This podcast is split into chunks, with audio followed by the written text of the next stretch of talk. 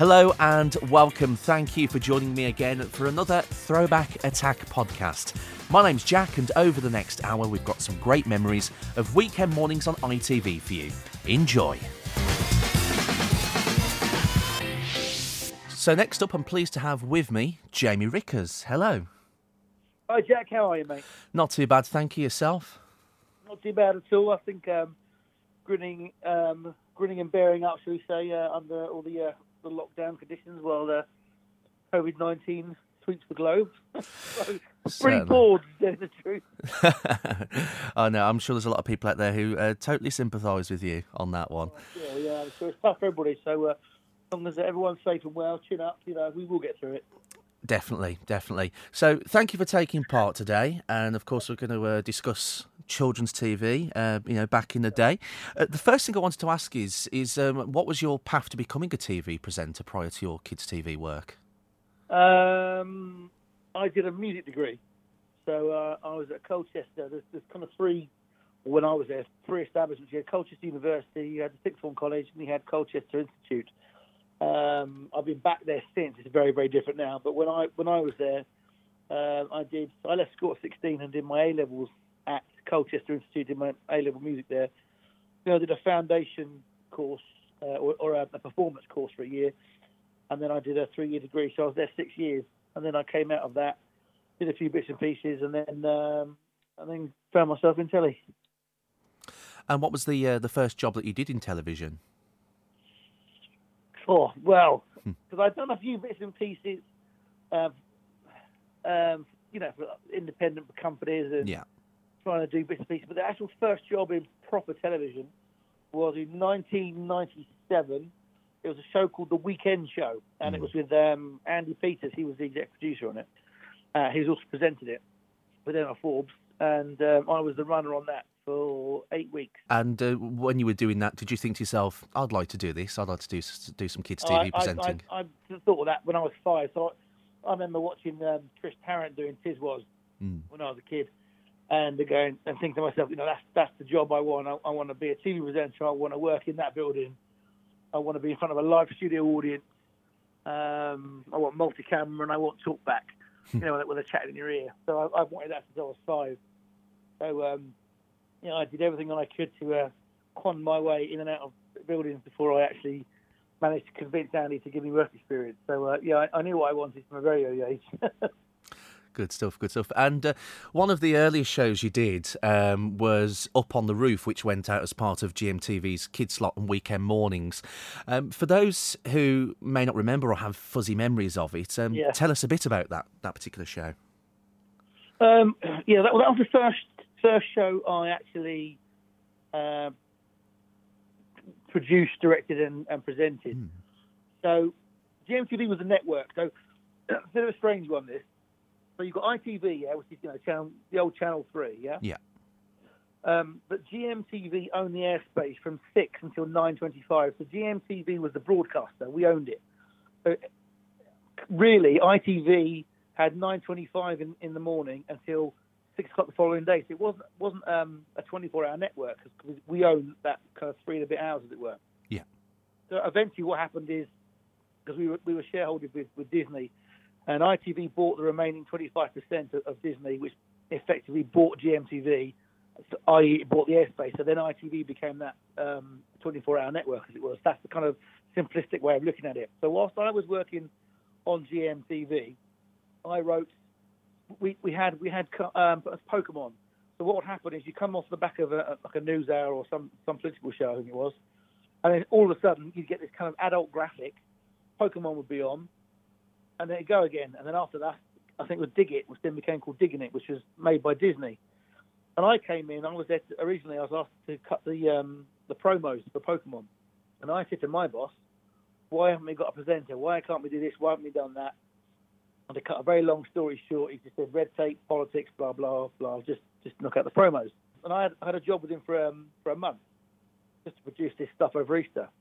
Anyway, as it came to the end of the month, uh, he had a two week holiday, and I said, "Look, whilst you're away, I need the work. Let me stay on for two months just to oversee what's going on in the department, um, and I'll, I'll write you an idea for a show, And if you like it, we can talk about it. And if you don't, well, you know, GMTV can afford me for two weeks. I'm not very expensive, or wasn't at the time. so he, he went off, and while he was gone, I got hold of the Pokemon, and I cut uh, one minute out of the show. I'd look look at bits of it, and I'd chop bits out so I could make up a minute. And then what I did is I made um, a 30 second link either side because we were on tape, so I had to fill that, that minute, otherwise we'd have a big black hole. Yeah.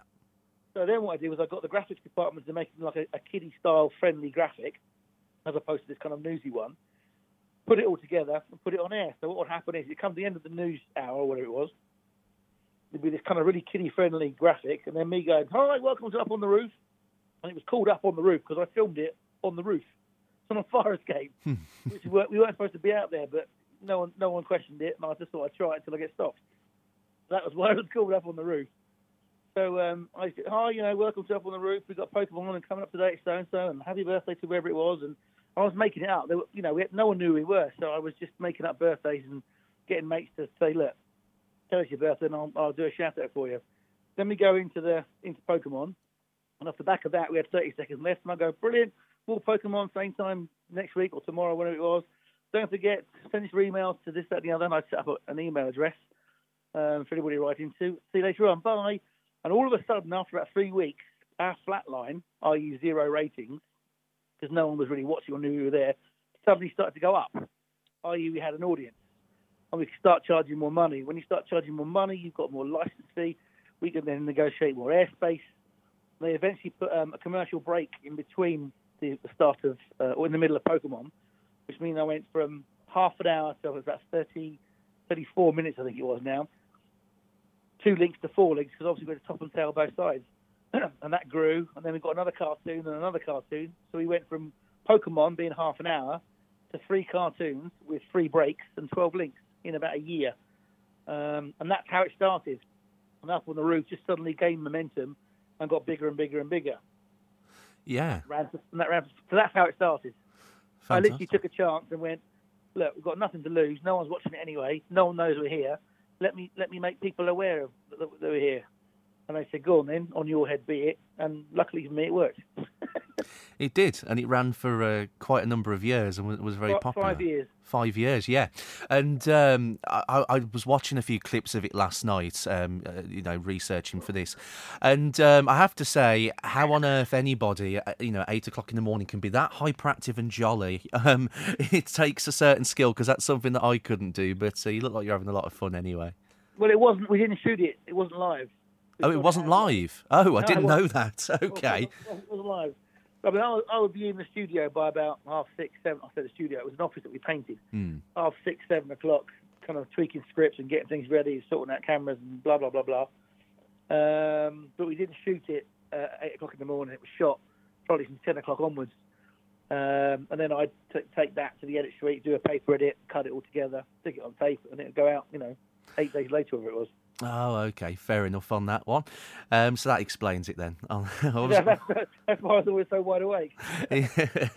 and um, I, I noticed as well that, like, in between the cartoons, there'd be lots of like little humorous sketches, but done on like a budget, which kind of made it funnier. I, I thought that was quite good, and you like you're having On, a on up on the roof. Yeah, yeah, Yeah, I, I saw. I was um, looking at some stuff the other day actually, and we did things with. Um, we just kind of like experimented stuff. I think we had a lolly, uh, got one of those big, big, big circular, you know, lollipop things, which we, we made into a character, and I'd voice the characters. Or in between that, we'd have we we tried to highlight whichever cartoon was coming up. So I would, you know, make a joke or do something related to the cartoon, and then we just, you know, the whole thing had to be humorous. It's, it's a tricky one because you had to make it fun, but not too not too silly because you because we were on for quite a while, especially as it got longer. You suddenly pick up an older audience as you go through, and you also had to make sure that it was a safe destination. So when parents turn the TV on, I saw their kids watching, and they, you know, what is this? Oh, that looks okay. I don't mind the cartoons. The presenter looks all right. It's not too rude or whatever it happened to be. We don't mind the kids watching that. So you have you've got kind of three different levels of, of age groups of kids coming in.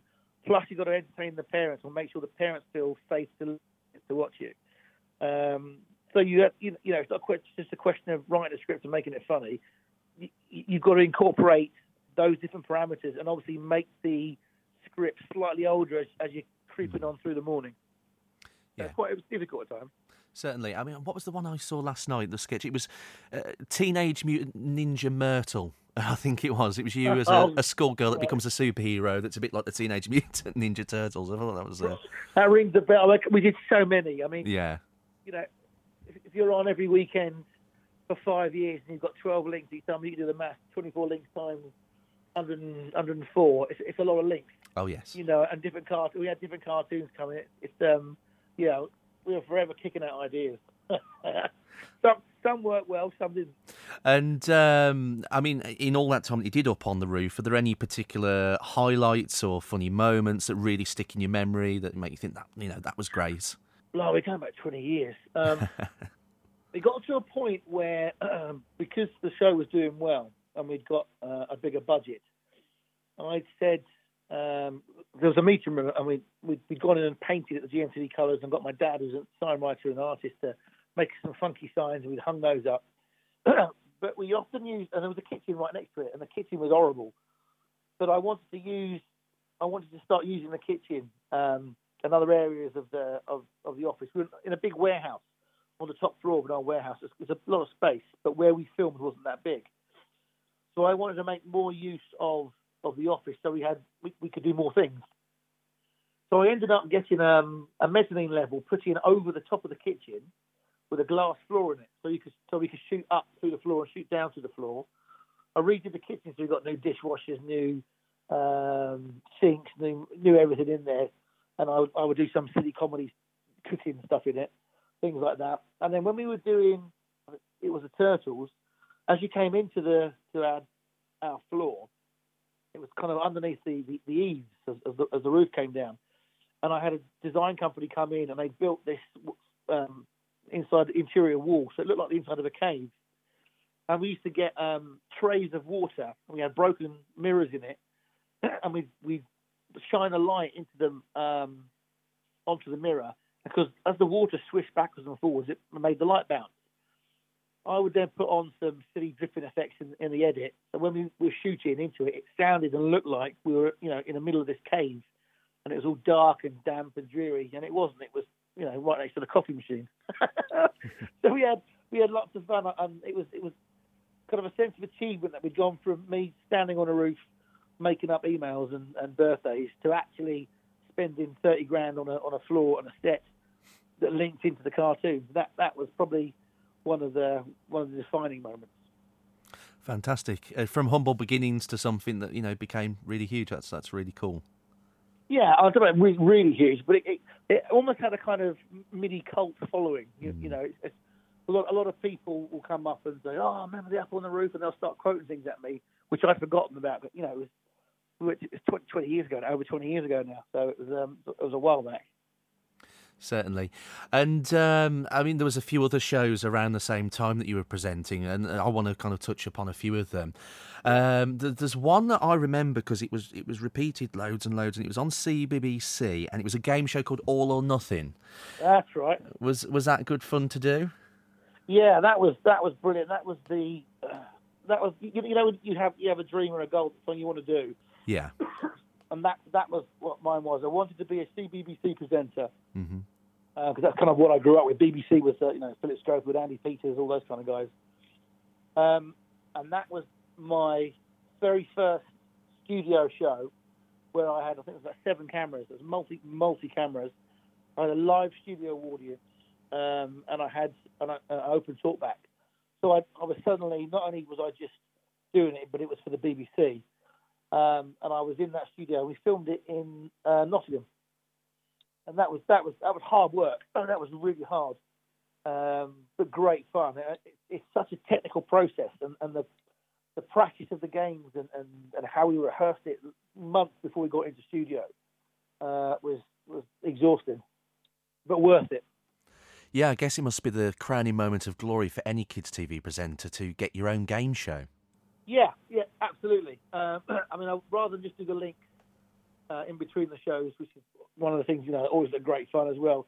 But to have your own series, I mean, we did two series of that, so I had about 26 shows go out, uh, and, we, and we shot them all, you know, in three weeks.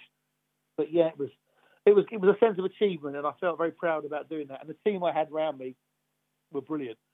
You know, and we were all, all together up in Nottingham in a in a in a hotel for three weeks, and a, a lot going on. Um, so yeah, it was it was it was really good fun. And then obviously when that's finished, we then had to go and do about a week's worth of voiceover. That Yeah. was probably harder than presenting the show. Um, yeah, I, I had to look at it last night. I remember watching it. Um, it, it, was a good show. Um, I- it, what was it now? It was, um, was was it four teams of kids, two two each, and that. And I always remember that thing where to choose the teams, there'd be like a, a like a plinko machine. They put coloured balls which would kind of fall down and That's it would right. pick the team. Yeah, I remember that. four, four teams of two, and they grab these balls and, and drop them in the top, and then they kind of bounce their way all the way down, and then whichever one had the the most balls in was was the team to start. I think that's that's how we started it. Yeah, and that to play all uh, like physical games, and then Yeah, uh, there are loads of games, climbing walls and um, uh, like bowling tricks and jumping through hoops and target practice. I can't. Own there's so many. Yeah. It was, um, yeah, and a lot, a lot of that was. Um, we, we practiced a lot of those in um, in the studios back at the BBC because a lot of it was, was done with electronics, Hmm. and we had guys operating it from behind the scenes to make sure it all worked properly. So the technical side on that was was immense. The guy, you know, those guys did a, and girls did a really good job.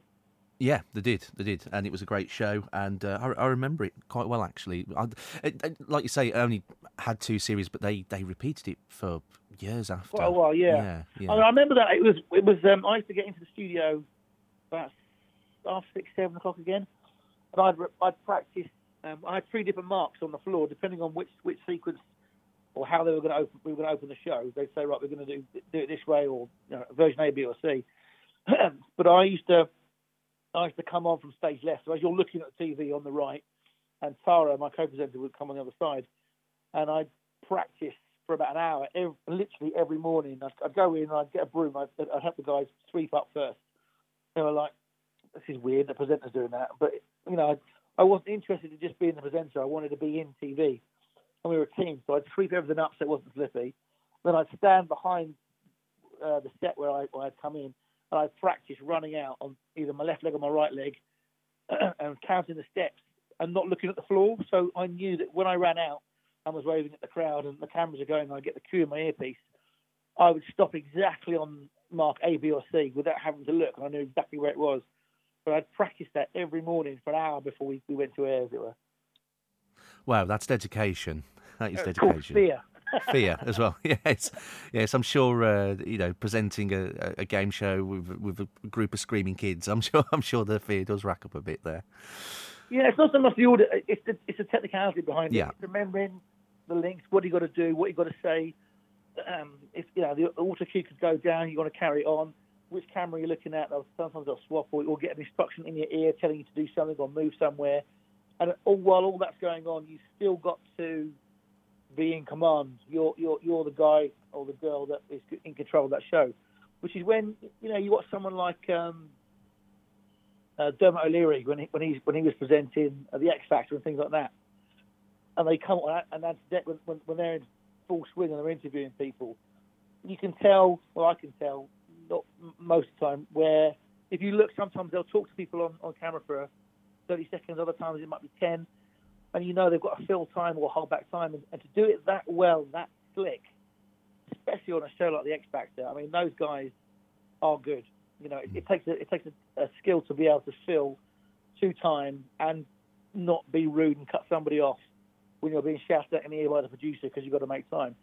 Um, and that, that's what people don't realise. So when you see all these reality TV stars getting their own show, you just think, God, if that went down, they wouldn't have a clue.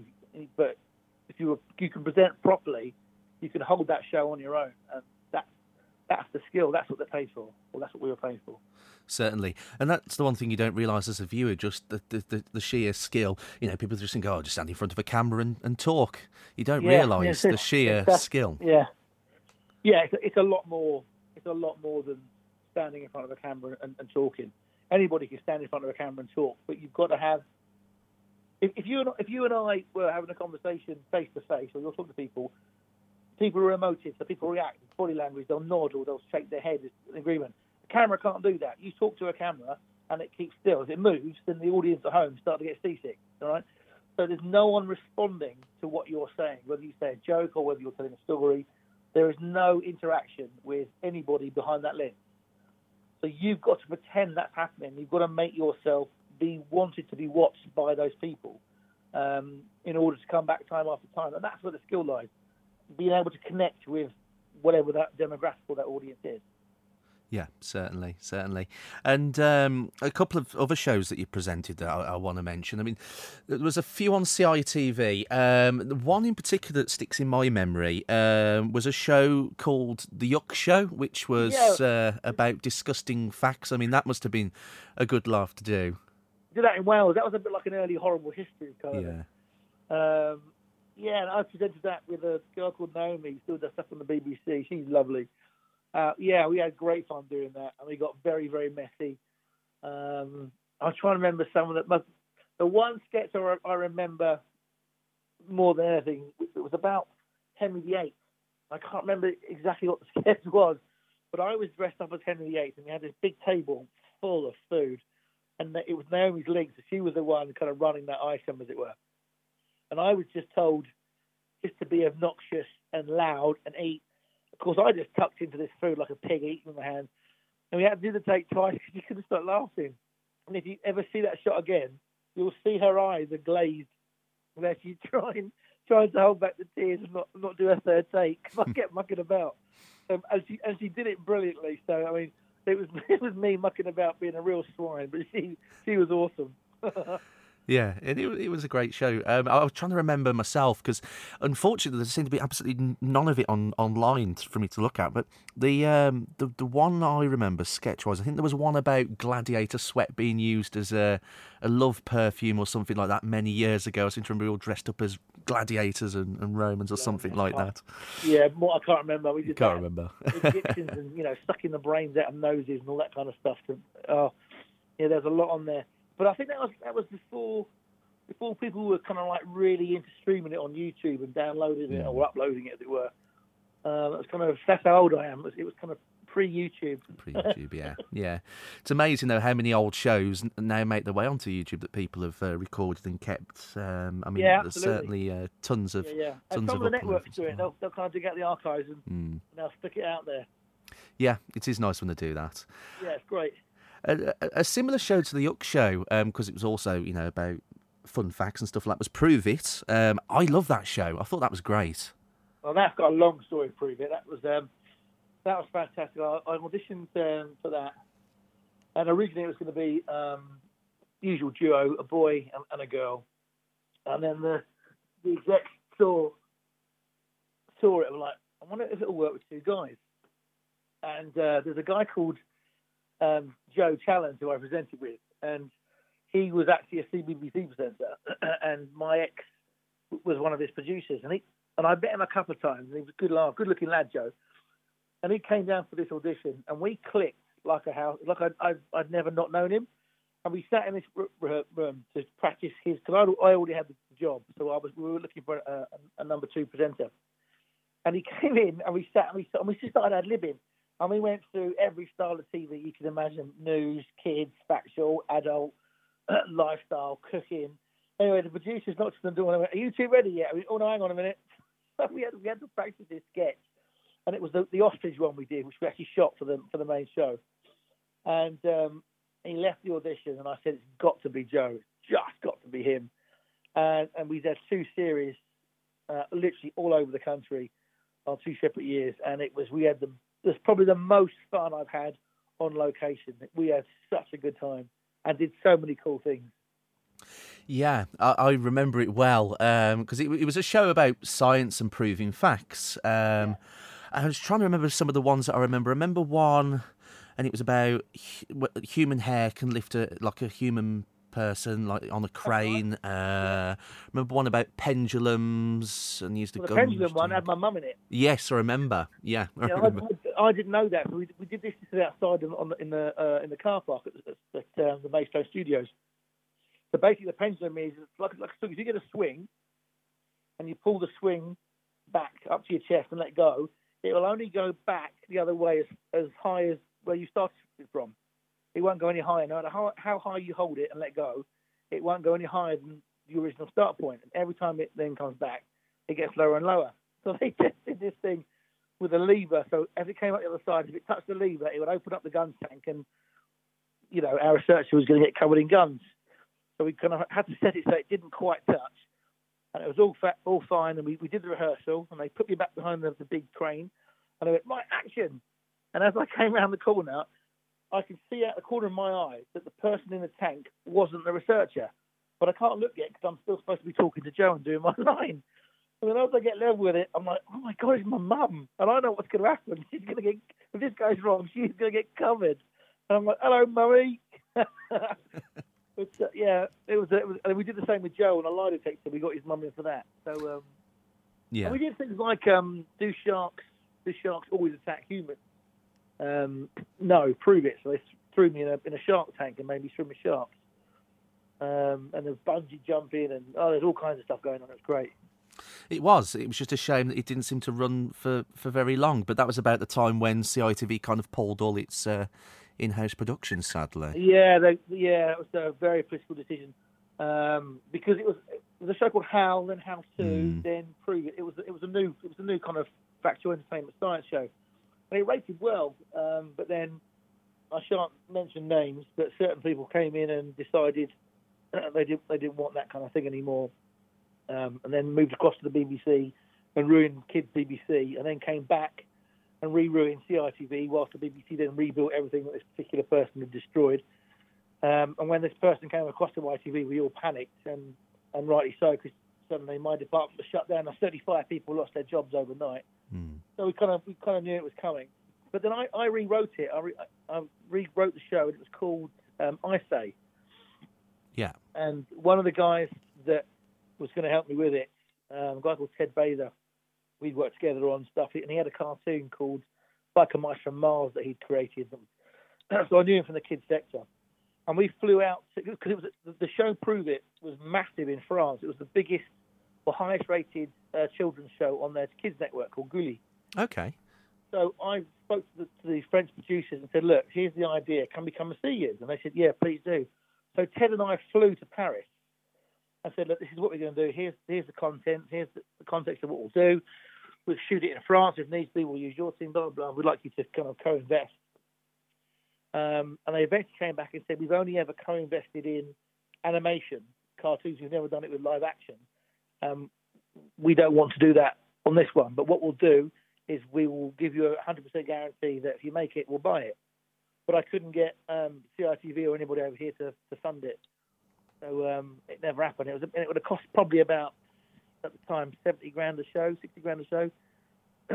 you know, and it was far too expensive for me to to, to afford one show, let alone Hmm. 26. It's a great shame. Great shame. But a good show. Good show. Uh, Yeah, good fun. I remember it well, and they did. They again. They they did re-air it quite a lot for quite a while. Uh, yeah, I um, got into a bit of trouble because when I they, they when they repeated um, uh, what was it um, All or Nothing. Yeah. we, were- we were still doing um, Up on the Roof or then Toonattik at, at, at one point, and I was on both the BBC, BBC One, and CITV at the same time. my boss wasn't very happy. I said, "Well, it's not my fault. I didn't schedule it, and I shot these, you know, at different times. It's not not my fault." They're on at the same time. But yeah, I was on the BBC and ITV at the same time for, for about six months. just couldn't get away from you on the telly. Oh yeah, now I'm nowhere to be seen. And um, I like you know during the time that you uh, were doing Prove It and the Yuck Show and all that, you were still on weekend mornings, and like you say, Up on the Roof then became Toonattik, um, which again ran for five years.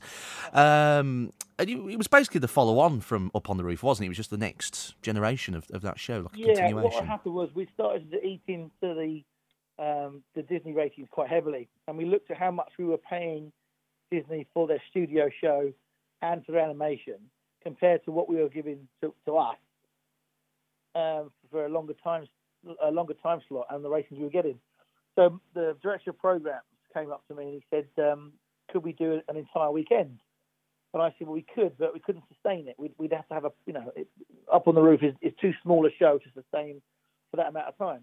We'd need a, a, a studio-based show or a links-based show." So he said, "Okay, write me a plan." So myself and two of my colleagues, as my head of department, and another girl, we kind of put this plan together and created Toonattik. Um, and yeah, that kind of literally after we got that set up, we came off there from being up on the roof, and I think it was about the following week or a couple of weeks later, boom, we were, we were back on with with and that was a much much bigger show. It was. It was uh, a big studio show, and you had a co-host as well, Anna, Anna Williamson, and a, and a group right. of kids each weekend, boys versus girl battle. Um, Yeah. Must have been good fun. Yeah, it was great fun. Um, had its moments, like you know, all jobs do. But you have to remember the bit that you see on TV is, is the final glossy, you know, shiny floor version Hmm. of a week's worth of fast turnaround production and ideas. You know, several hours of a studio retaking certain bits, then an edit and all the polish, and, and off it goes again. So we did have a lot of fun doing it. Um, but yeah, it was again very technical, and sometimes, especially if you're not feeling well, we shot that very early in the morning. You- you'd walk in and go, "The last thing I want to be doing is jumping around the studio with bright lights and screaming kids and getting covered in crap." but you have to go, "Woo!" Yeah. You know, Minds and ease, and we're off. Yeah, it goes back to my question earlier about you know the early mornings. I mean, was Toonattik live, or was No. that pre- no? That was, okay, that was pre-recorded. That okay, all- But we we shot it as live. So what would happen is we'd, we'd run the tape, record it, and if we got it done in one, move on. yeah, That that was it. Very very seldomly because we didn't have much studio time. So Mm. very very occasionally we we reshoot a couple of links or. I then go, mm, oh, we can do it better than that, or the timing wasn't quite right. We can make it funnier or slicker, and we, we'd have the luxury of, of redoing it. Um, and we could we could we could get away with, or we could do more because it was pre-recorded. So we could we could stage certain things. Whereas if it was live, some of the sketches that we did, we would never have been able to do mm, uh, because you couldn't cut quick enough or change costume quick enough. yeah, So the the, the, the luxury of doing a, a pre-record was the fact that we could have more fun and, and do you know more more camera trickery as it were.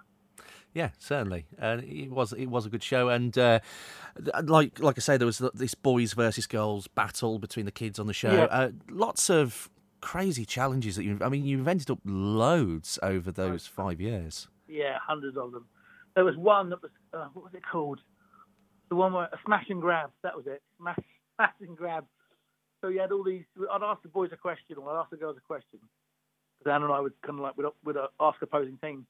If they got the question right, they kind of smash their hand to one of these numbers, then pull out a prop, and it would be you know swap points, add points, deduct points, or whatever it happened to be. And 99 out of 100 times, I would I would lose that one. I'd be way ahead on the points throughout the morning. We'd play this poxy game, and I'd lo- I'd lose everything. so I don't know if you remember Ant and, Ant Dec's Wonky Donkey, Y- Oh yes, where fantastic. it had to rhyme, and then Deck would deliberately get you know cross um, because people would say things that wouldn't rhyme. He'd scream at them down down Yeah, the end. I remember. Brilliant. So I kind of nicked that idea on on this particular show, to on this particular game. So whenever it went wrong, I started to really start to lose. I'd really go nuts at, at my team, which of course they loved. They thought it was hilarious. and when we cut cameras, they'd be crying with laughter. and I got I got I got one complaint about it once. some some dad had written in saying that he didn't like the fact that I was shouting at the at the boys, uh, which I think I, I spoke to you on air and just said, "Turn over then." I think yeah.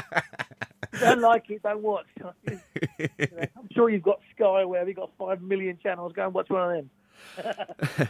They'll never get you presenting points of view. That's for certain. exactly. Opinionated.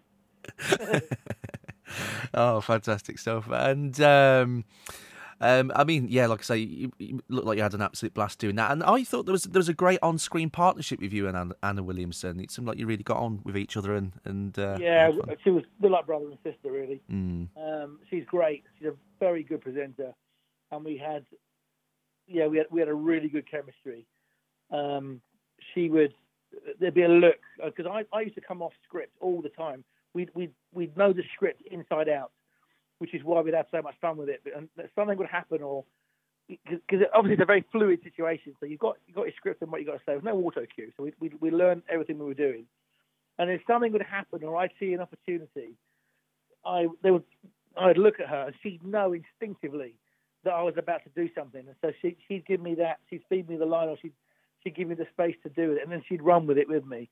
And vice versa, if I saw her off on one or she kind of react to something, I'd let her, I'd let her, we'd go off script and I'd, and I'd let her do the same. Um, so we could really enjoy what was going, and then you bring it back onto script and, and finish the link. Uh, yeah, but we, we had um, we had a lot of lot of lot of fun on that. I want to kind of go on to key moments in the show, and there's there's two in particular I want to bring up first Yeah. before asking you about about yours.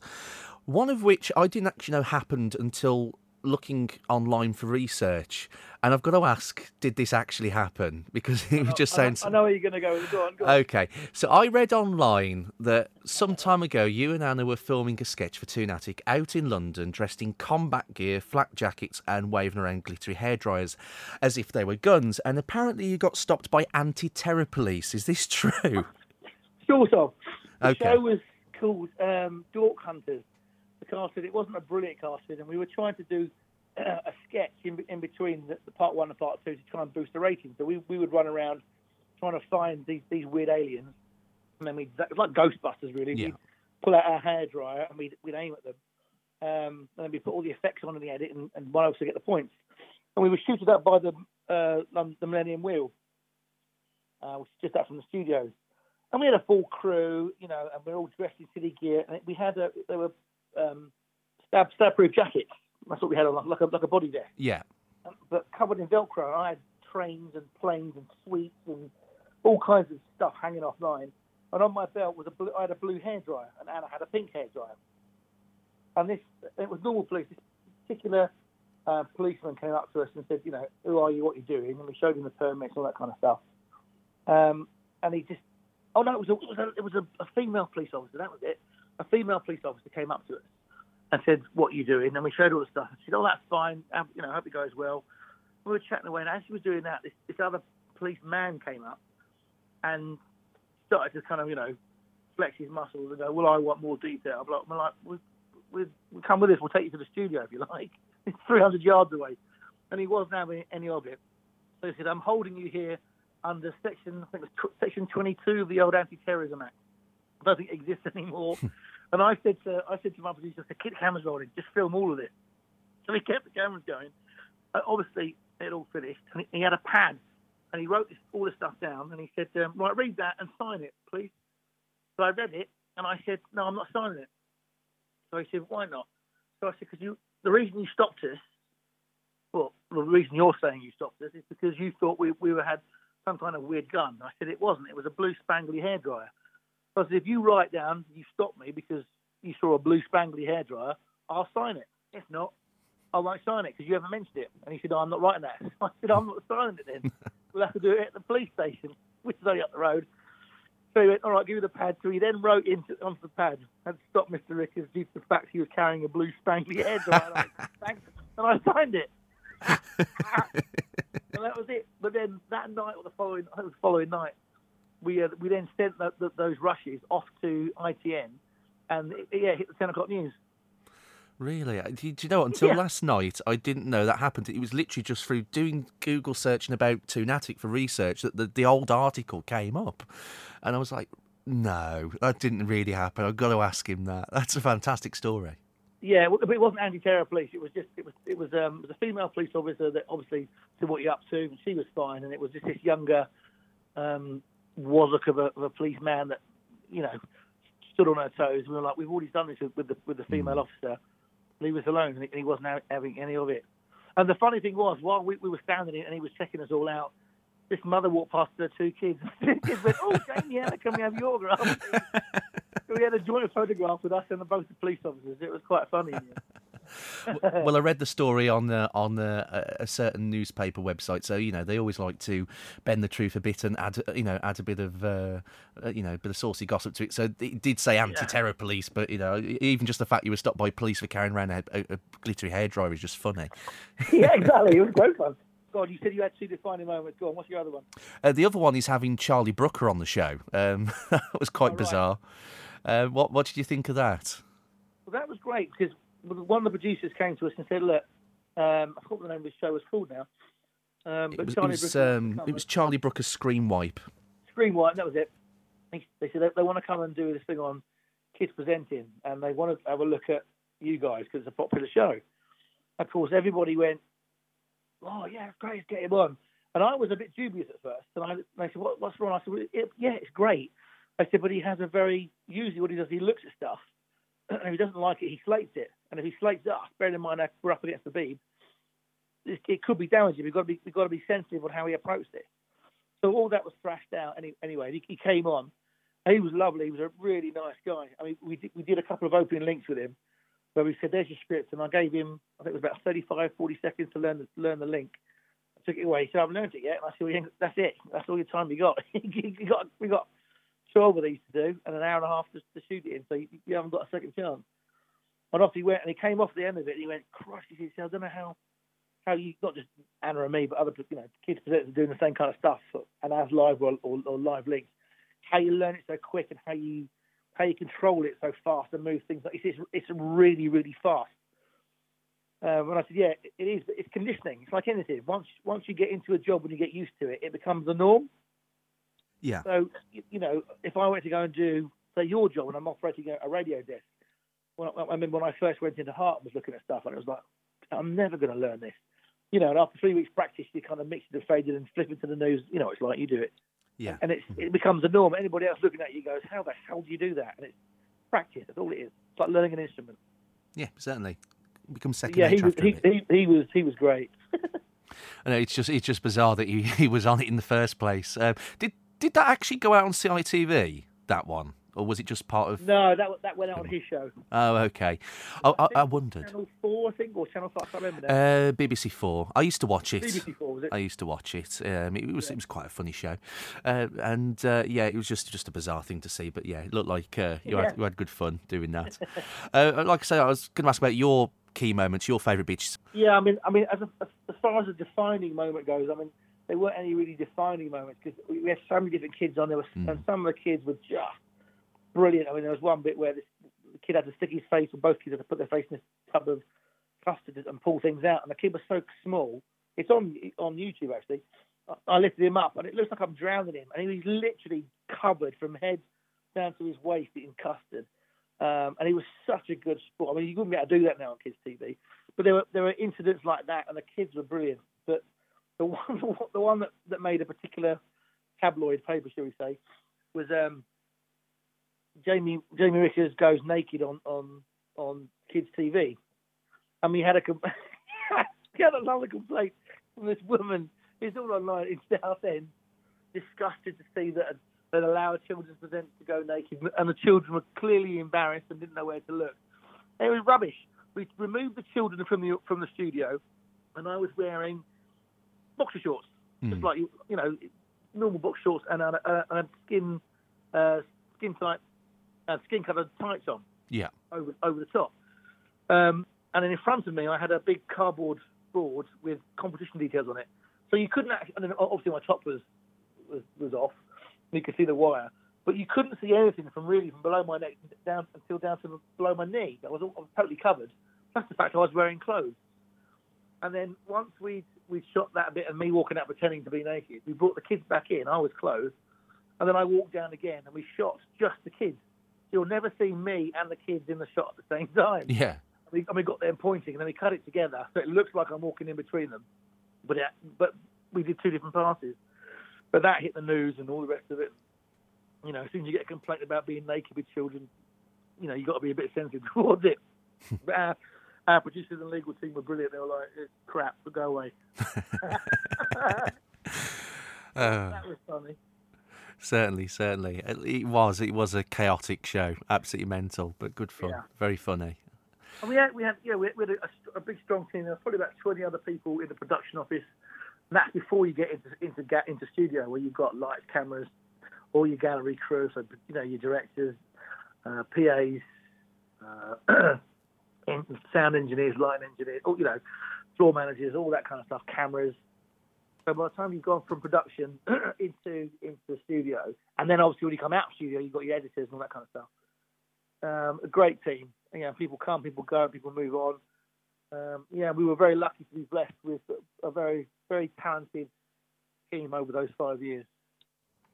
Great stuff. And um, one of the things that happened at the end of every show, um, either yourself or Anna would, would end up with large custard pies shoved in your face at the end. Yeah. Um, and uh, from what I've heard from other presenters that I've spoken to, receiving a custard pie can sometimes be uncomfortable or painful. Was was it ever for you? Was it ever a, a not pleasant experience? Or It's only painful if you get hit hard, like getting punched in the face. But Anna and I never, you know, we, we knew what we were doing. But sometimes the kids would do it and they they'd really zap it to you, and that you think, you know, almost bust me. One kid in particular did it. He's just overexcited and and pushed this thing in, and you know, I think he was thought he was fighting Mike Tyson or something, and then he knocked me clean over. He's a big lad. It's like, ah, oh, it can be sore. But as far as the actual custom pliers are concerned, it, we we were just using um, shaving foam and that kind of stuff. Mm. So as long as you get your eyes closed, it, it, it was fine. Yeah. We, did, we did it with cream in a very early show, long before stuff on the roof, and uh, it was cream, and that kind of goes up your nose and your ears, and it's up your nose for weeks because it just it, it sets horrible. But that's the thing with you know if you, if you want to be a kids TV presenter, every now and again you've got to expect to get covered in gunge and pies. Absolutely. That just comes with the nature. Yeah, it's part, part of the prerequisite. yeah. it's uh, it's basically like the um, the rites of passage of being a children's TV presenter. Yeah, hundred percent. Yeah, that, that's going to come into your career at some point. yeah, children passing out, covered in guns, and animals are crap everywhere. Apart from that, you're all right. Definitely. And uh, I mean, like I say, popular show ran for, for five years, and then all of a sudden it just ended suddenly in 2010. Which, to be honest, I didn't think it was. It doesn't seem that long ago, but it's been it's been ten years now.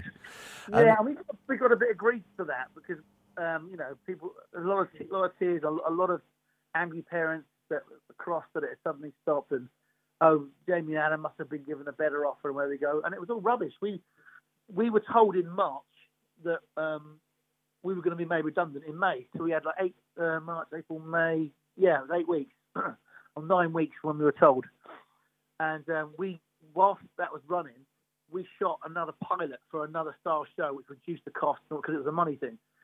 Um, the show that we, I won't go into politics, but the show that we produced and had was even cheaper but better looking than what they eventually replaced it with. I know that sounds like sour grapes, but it, it's all on tape and, and, the, and, the, facts are all there if anybody ever wanted to see them. But it was political. They they bought into GMTV and they got rid of the GMTV kids department and they just moved the CITV department in. It was, it was just a political move, and they were like, "You've got eight weeks and you're out of a job," and that was it. And it was quite a bit of backlash you know, well, why have you left? Well, our kids are upset. You're like, you're upset. I've got, I've got no money now. and it, was, it was literally just the rug was just pulled under our feet. Thanks very much for the last ten years. See you bye, and that was it. Gone. Yeah, yeah. And uh, when you did that last show, uh, uh, were you really sad? I imagine you were. Yeah, I thought I'd be okay, and then we had a bit of fun and lots of you know reminiscing. And then there's one link where they opened the door and we had a lot of kids that were quite regular on the show, and these, all these kids came flying through, and that's what got me. I saw the kids for the last time. I was like, oh, I'm not going to work with them again. They're so cool, and that that that really upset me. Yeah, it was a very sad day. There were there were crew and camera guys in in tears. It was kind of like we cannot believe this is happening because mm. uh, it was it was such a family and such a team.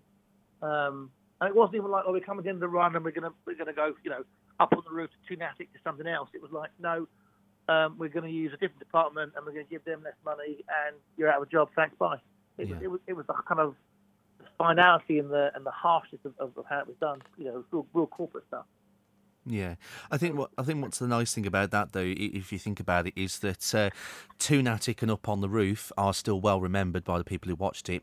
Whatever replaced it, I couldn't tell you what that was because I don't know. Um, you know, so it's, yeah, it's a show that's looked back fondly on. Yeah, I mean, we had great fun fun doing it.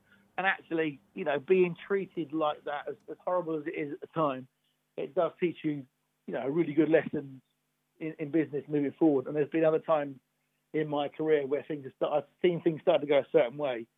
And rather than try and go, well, I should be loyal to the show and this, but you have to go, no, no, I'm going to look after me now. And then you, you, you have you you have to become hardened and selfish and go, I'm not interested. Yeah. When this stops, I've still got two children I've got to pay for. I've still got a mortgage I've got to pay for. You know, I've got a life. I've, I've got this, all of this stuff needs needs funding. Mm. You know, it's all very well being nice and friendly and oh, isn't it sad? But at the end of the day, you need to eat. You need, you need to make money. So it, it was it was um, a harsh lesson to be taught, but one I'm glad I did. Certainly. And off the back of Toonattik, um, you and Anna went on to present for Nickelodeon for a while. Yeah, well, we got called into the, the meeting room. We were actually sitting in makeup at the time. And one of the producers came downstairs and said, um, uh, "We've got an emergency meeting in the boardroom." So we got we kind of whisked up in the boardroom and given the bad news. You know, in eight weeks' time, May the whatever it is, that will your last show. And um, we came out, and I went back into makeup, and I rang my agent, and I said, call Nickelodeon, call Disney, and call the Cartoon Network. Anyway, a week later, I had a meeting with uh, Nickelodeon, um, and I said, look, can we do this? Can we do that? Can you, have you got a production company? Can can you produce it? And I went, yeah, that's fine. I'll work out costings. I looked at all of that. Went back for a second meeting, and I said, why don't why don't we get Anna to come as well? What? It's not just not just me. Why don't we bring Anna? And he said, will she do it? And I said, well, think about it. You've got two kids presenters that have been, and the whole team booted off the ITV network, the, and the show was the highest rated kids um, show at the time on on the weekend. And Nickelodeon have, have, have snapped us up and got it. It's a, it's a, great marketing tool for you. He said, absolutely. Will, will Anna do it? And I said, yes. And he said, well, how do you know? And I said, because I rang her three days ago and asked her. so she came in with her agent on what was my third meeting and her first one, and we signed the contract there and then, and off we went. And we did two years at Nickelodeon. Yeah, uh, was it like straight, like pretty much Toonattik one week and that finished, and then next week or a few weeks later onto Nickelodeon? Was it was it quite seamless? It was, uh, it was a couple of months. It was couple a couple of months. couple of months. So we we had um we came off air in in May I think it was 2010, um, and back on air a couple of months later.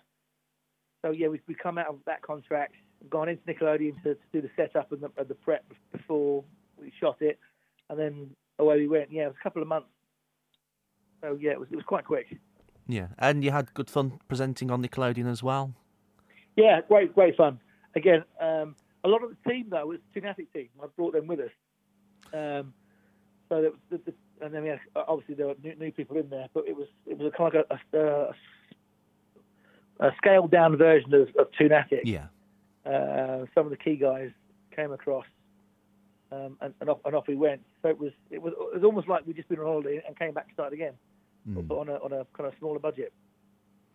But, but saying that, some of the stuff we did with that budget was how we started doing up on the roof, but we've made it look like Toonattik. The producers were, were brilliant, and what we could do with that money and how he did it, um, again, just shows the talent of, of, some of these guys and these girls that, that, that were working at, at, the time. And again, that grew. We did we into the weekend show for for um, Nickelodeon, and then we did um, Camp Orange. So we, we had, we had you know, everything just kind of gradually grew, and we had a two year contract and fulfilled that, and off we went. In a way, it kind of come full circle, and it's. Uh it's always nice when like like you say like you had a smaller budget but there was a lot of creativity there and you made it work and i think that that you know sometimes that's better it doesn't all have to be all fancy bells and whistles it's sometimes just nice when you know yeah but again when you that's what i see when, when you when you you're not working in the industry mm. you go well there's all that money we can we can spend it on this but you can't there's, there's not actually that amount of money that you that you have to produce stuff. They're, they're, you know, everything's very very tight and getting tighter. Yeah. So even if you've got double your budget, you're still looking at how you create the same effect by saving. So you're kind of indoctrinated and conditioned into getting the most you can for your buck, no matter whatever the budget is. I got asked on one occasion at GMTV um, by the head of finance, can I can I rewrite the Toonattik budget for 30%, 40%, and 50% less? And we went, well, we can do 30% and 40%, but we're not doing 50% was like, we have to, and we refuse to do it. So we cannot make this show, we cannot make Toonattik on half the budget. It's impossible. Mm. So we never did it. We, we never we, we did a 30 and 40 percent, and even then it was it was close to the mark. But um, even even back then, when money was was kind of like more readily available, they're still looking at cutting.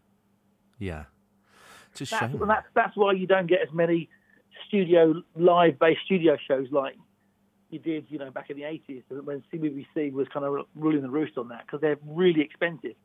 And because you've got so many um, channels now, kids are they're um, cartoon loyal, should we say, or, or, production loyal rather than channel loyal. So if you're a SpongeBob fan, for example, you'll watch it on CBBC. Then if it suddenly flicks over to Cartoon Network, you'll watch it on that. You'll, and you'll wherever SpongeBob goes, you'll find it.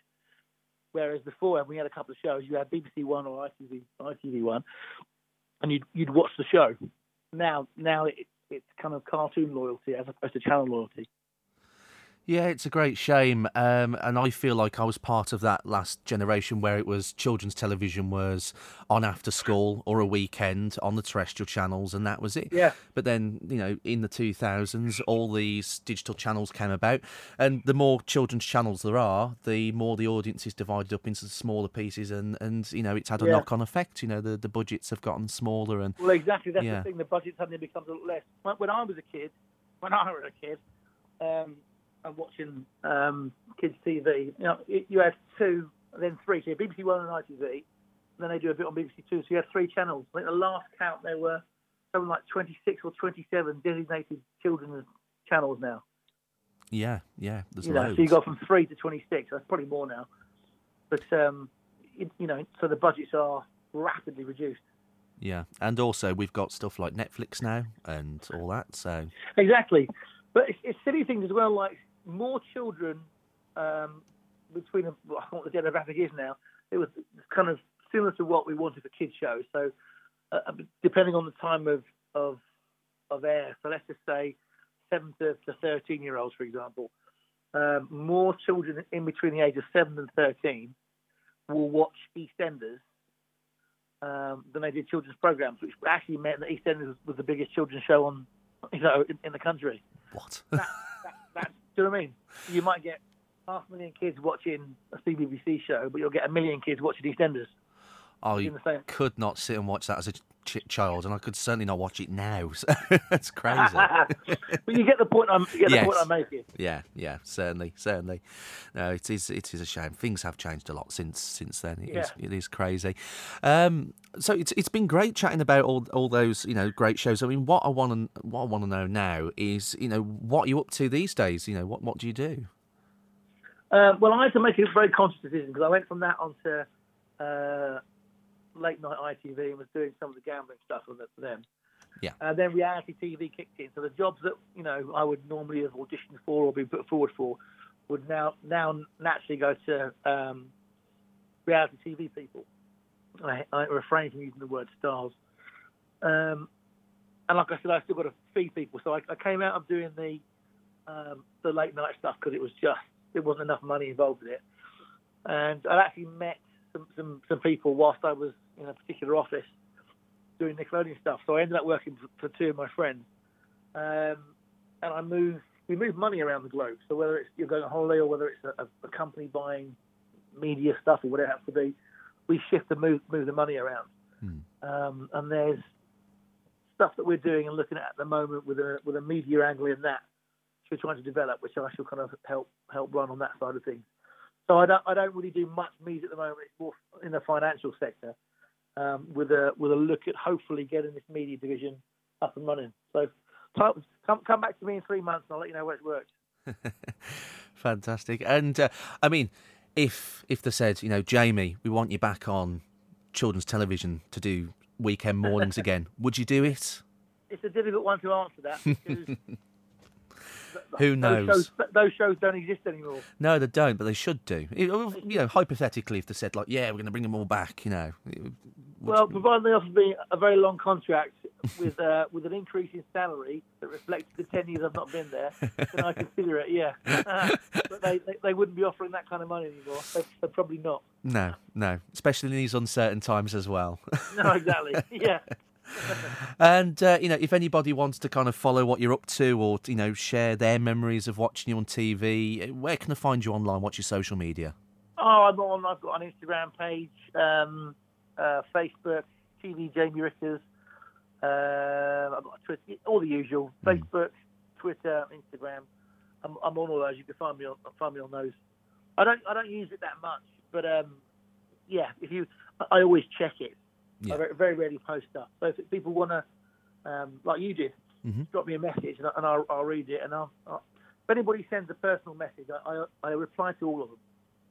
That's great. That's that's that's you know really sound of you. I think you know because not Well, everybody that's, does. That's, that's an old Andy Peters thing. That was. Andy Mm. taught me that very early on. Anybody that, that writes in anything personal to them, he would always work his way through it. Um, and I never forgot that, so I do exactly the same. I don't get as much as I used to, obviously, Mm-hmm. but um, any any messages that I do get, um, I, I always reply. Yeah, and if anybody wants to message you and, and say, you know, share their memories of watching you, um, you'll be happy to uh, Oh, receive absolutely. Yeah, yeah, or ask them an advice. I'm more than happy to. I mean, I lecture quite a bit at universities and uh, people are trying to get into the industry. And I'll, you know, look, I had a lot, a lot of people help. Well, a lot of people offered to help me. Only a few did.